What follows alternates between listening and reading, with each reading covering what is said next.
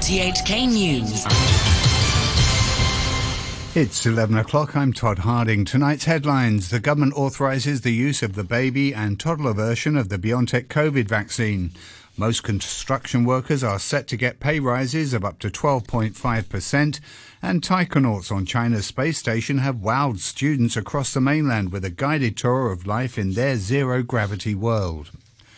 The government has authorised the use of the baby and toddler version of the BioNTech COVID jab, but officials say they're not sure when the vaccine will be supplied to Hong Kong.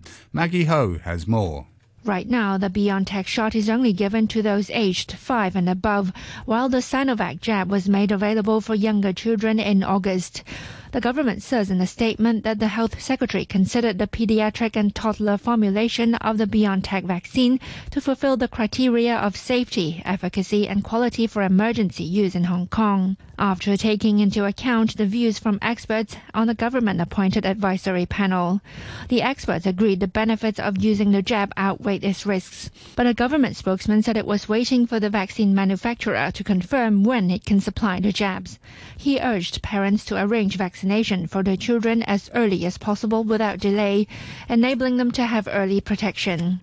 Government advisers had previously said the BioNTech was safe for infants, but that they would require a dose around tenth of that given to adults.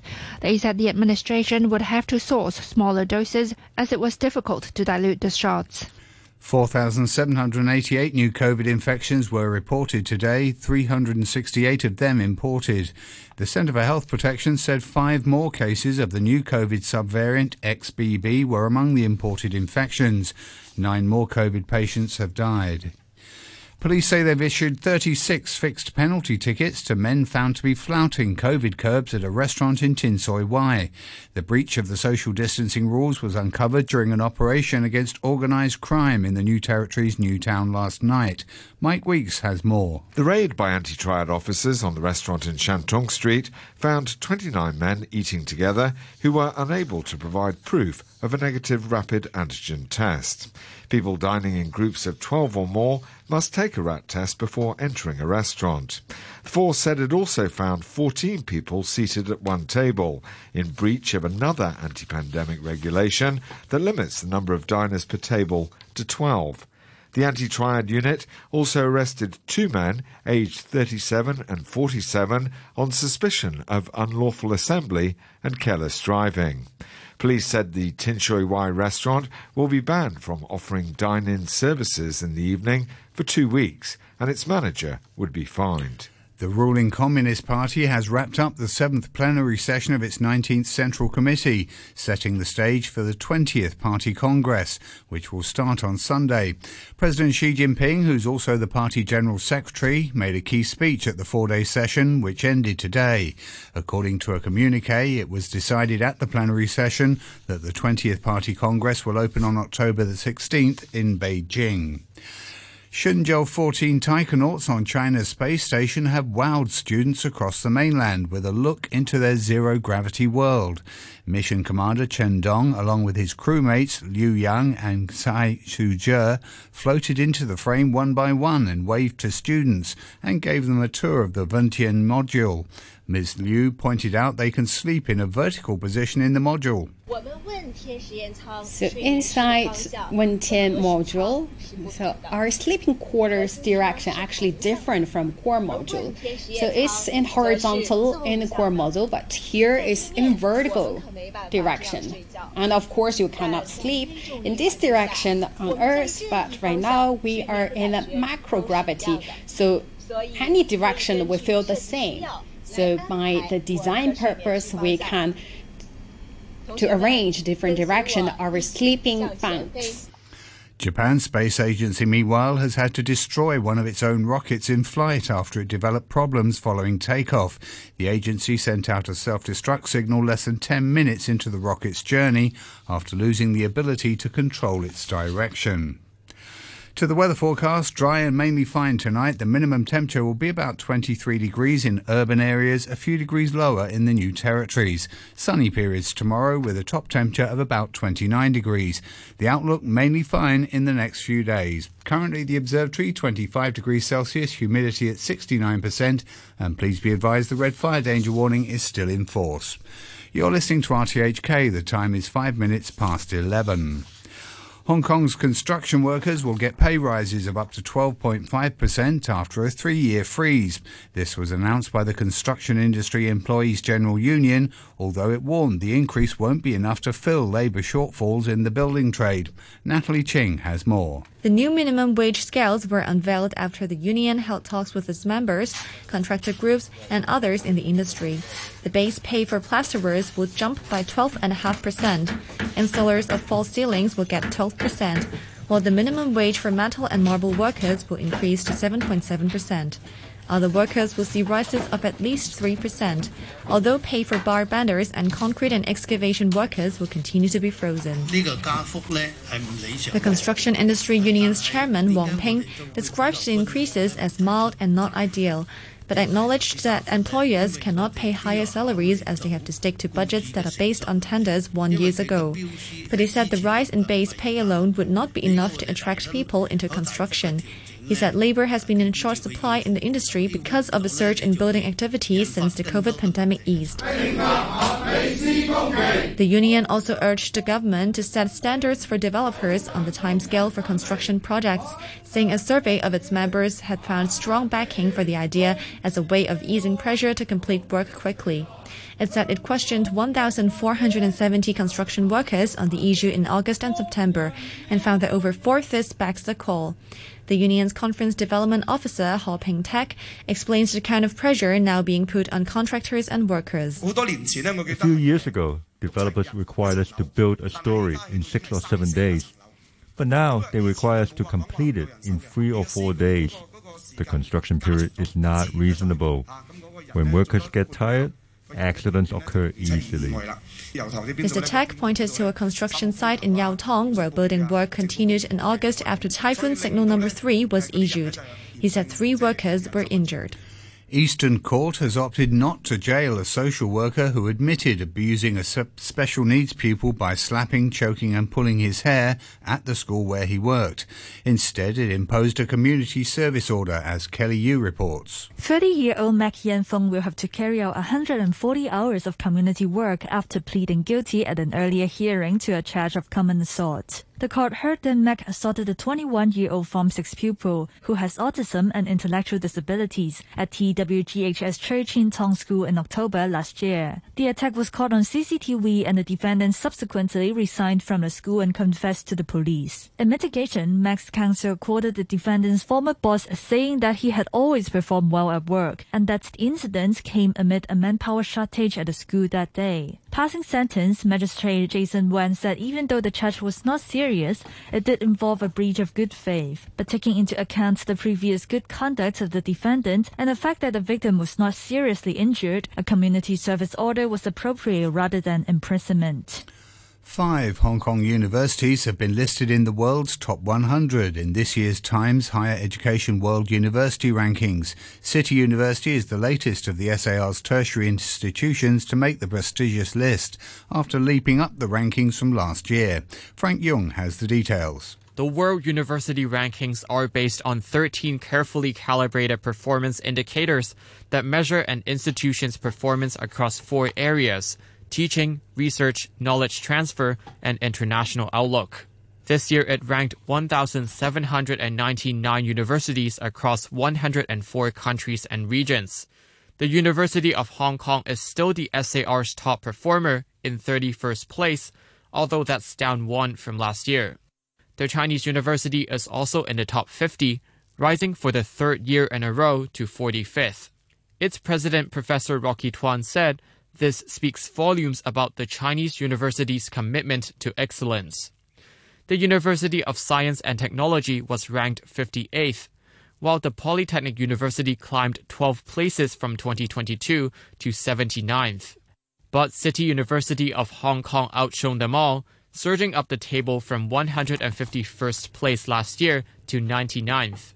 In welcoming the news, CityU said it was well known for promoting forward looking higher education and committed to injecting energy into society as well as teaching and learning. The mainland's share of the world's top 100 positions has risen from just two in 2018 to an impressive seven, with Tsinghua University in 16th place, ranked the best in Asia. Hundreds of mourners and survivors have commemorated the 20th anniversary of the bombings that killed more than 200 people on the Indonesian resort island of Bali. Eleven Hong Kong rugby players were among the dead. Australian Prime Minister Anthony Albanese uh, attended a service in Sydney to pay tribute to those who died, many of them from his country. On October the 12th, 2002, a car bomb was detonated outside the Sari Club, along with an almost simultaneous blast at nearby Paddy's pub. Mr Albanese joined the relatives of the victims at the event in the beachside suburb of Coogee, from where six members of a local football club died in the blasts. 20 years ago, an act of malice and calculated depravity robbed, robbed the world of 202 lives, including 88 Australians. 20 years on, the ache does not dim. For most of us, what happened on that fateful night is beyond imagining. The sudden terrible light, followed by the sudden terrible darkness. NATO defence ministers have gathered in Brussels for the start of two days of talks where they're expected to discuss providing Ukraine with additional systems to prevent attacks from Russian missiles. Moscow launched multiple strikes across Ukraine on Monday and again yesterday. As he arrived for the meeting, NATO Secretary General Jens Stoltenberg said they would meet Ukraine's defense minister, and he said supplying air defense systems would be at the top of the agenda. There will be a meeting with uh, Minister Reznikov in the US led uh, contact group for Ukraine, and also dinner with NATO ministers later on today where we will discuss, address how to ramp up support for uh, Ukraine and the top priority will be more air defense for uh, Ukraine. In his opening remarks, the U.S. Defense Secretary Lloyd Austin said the alliance would not abandon Ukraine. Our resolve to support Ukraine's defenders extends through all seasons. So this contact group stands united and determined. We will continue to boost Ukraine's defensive capabilities for today's urgent needs and for the long haul. President Volodymyr Zelensky has welcomed promises of advanced air defense systems from the US and Germany, but has called for more. Ousted Myanmar leader Aung San Suu Kyi's jail term has been extended to 26 years. She was given a three year sentence today over two more corruption charges. The 77 year old is already in jail, convicted of a range of offences, including sedition and election fraud. The authorities in India have ordered a pharmaceutical company to stop producing cough syrups after reports they may be linked to the deaths of dozens of children in the Gambia. The World Health Organization last week said the medicines produced by the company had unacceptable amounts of chemical substances. The BBC's Anbarasan Ethirajan reports. The health minister in India's Haryana state said inspections at a factory of Maiden Pharmaceuticals found several violations of good practices. Last week, samples of all four Maiden products that had been exported to the Gambia had been sent for testing. Officials in the West African nation say they are investigating the deaths of 66 children which are linked to four brands of cough syrups imported from India. The World Health Organization last week issued a global alert over the syrups saying they contain unacceptable amounts of chemical substances that are toxic. Police in the southern Indian state of Kerala have arrested three people for allegedly killing two women in a suspected case of human sacrifice. A senior official in the city of Kochi said the murders took place months apart and were suspected to be part of a ritual done to gain financial benefits. Sport now, there were wins for the Houston Astros, the New York Yankees, and the Philadelphia Phillies at the start of the Major League Baseball division playoffs. The Los Angeles Dodgers also drew first blood, beating the San Diego Padres 5 3 in their series opener. LA starter Julio Urias went five innings and picked up the win. No, sabemos, sabemos que como abridores. We know what they are capable of doing.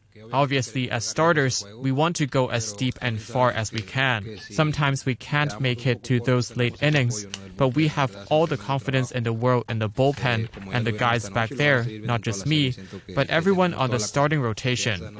And our offense, we have to give a lot of credit to our offense today. They did a good job battling, getting those runs early, and putting us in a good spot to win. Y contento por la victoria. And a reminder of our top story tonight. The government authorises the use of the baby and toddler version of the BioNTech COVID vaccine. And that's the news from RTHK.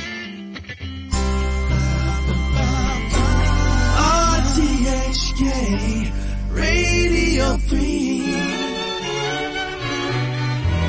Heavenly shades of night are falling It's twilight time out of the mist, your voice is calling.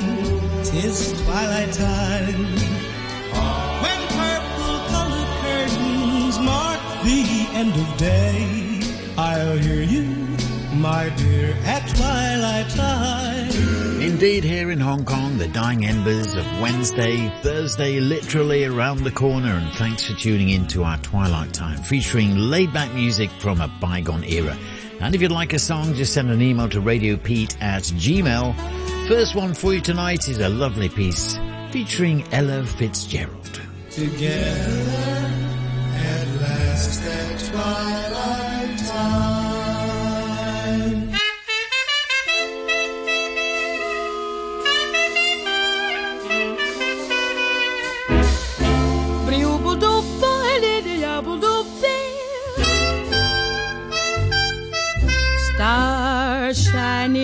bright above you. Night breezes seem to whisper, I love you. Birds singing in the sycamore tree. Dream a little dream of me. Say nighty night and kiss me. Just hold me tight and tell me you'll miss me. While I'm alone and blue as can be, dream a little dream of me. Stars fading, but I linger on, dear. Oh, how you linger.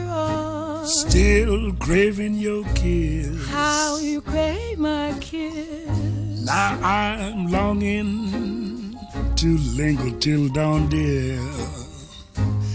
Just saying this. Give me a little kiss, sweet dreams, till sunbeams find you. Sweet dreams that leave all worries behind you. But in your dreams, whatever they be, dream a little dream of me. Buzz, Buzz, buzz, buzz, buzz, buzz, buzz, buzz. Fading, but I linger on, dear. Still craving your kiss. Yeah, I'm longing to linger till dawn, dear. Just saying this. Sweet dreams, dreaming. Till sunbeams find you, keep dreaming. Gotta keep dreaming. Leave dreams, whatever.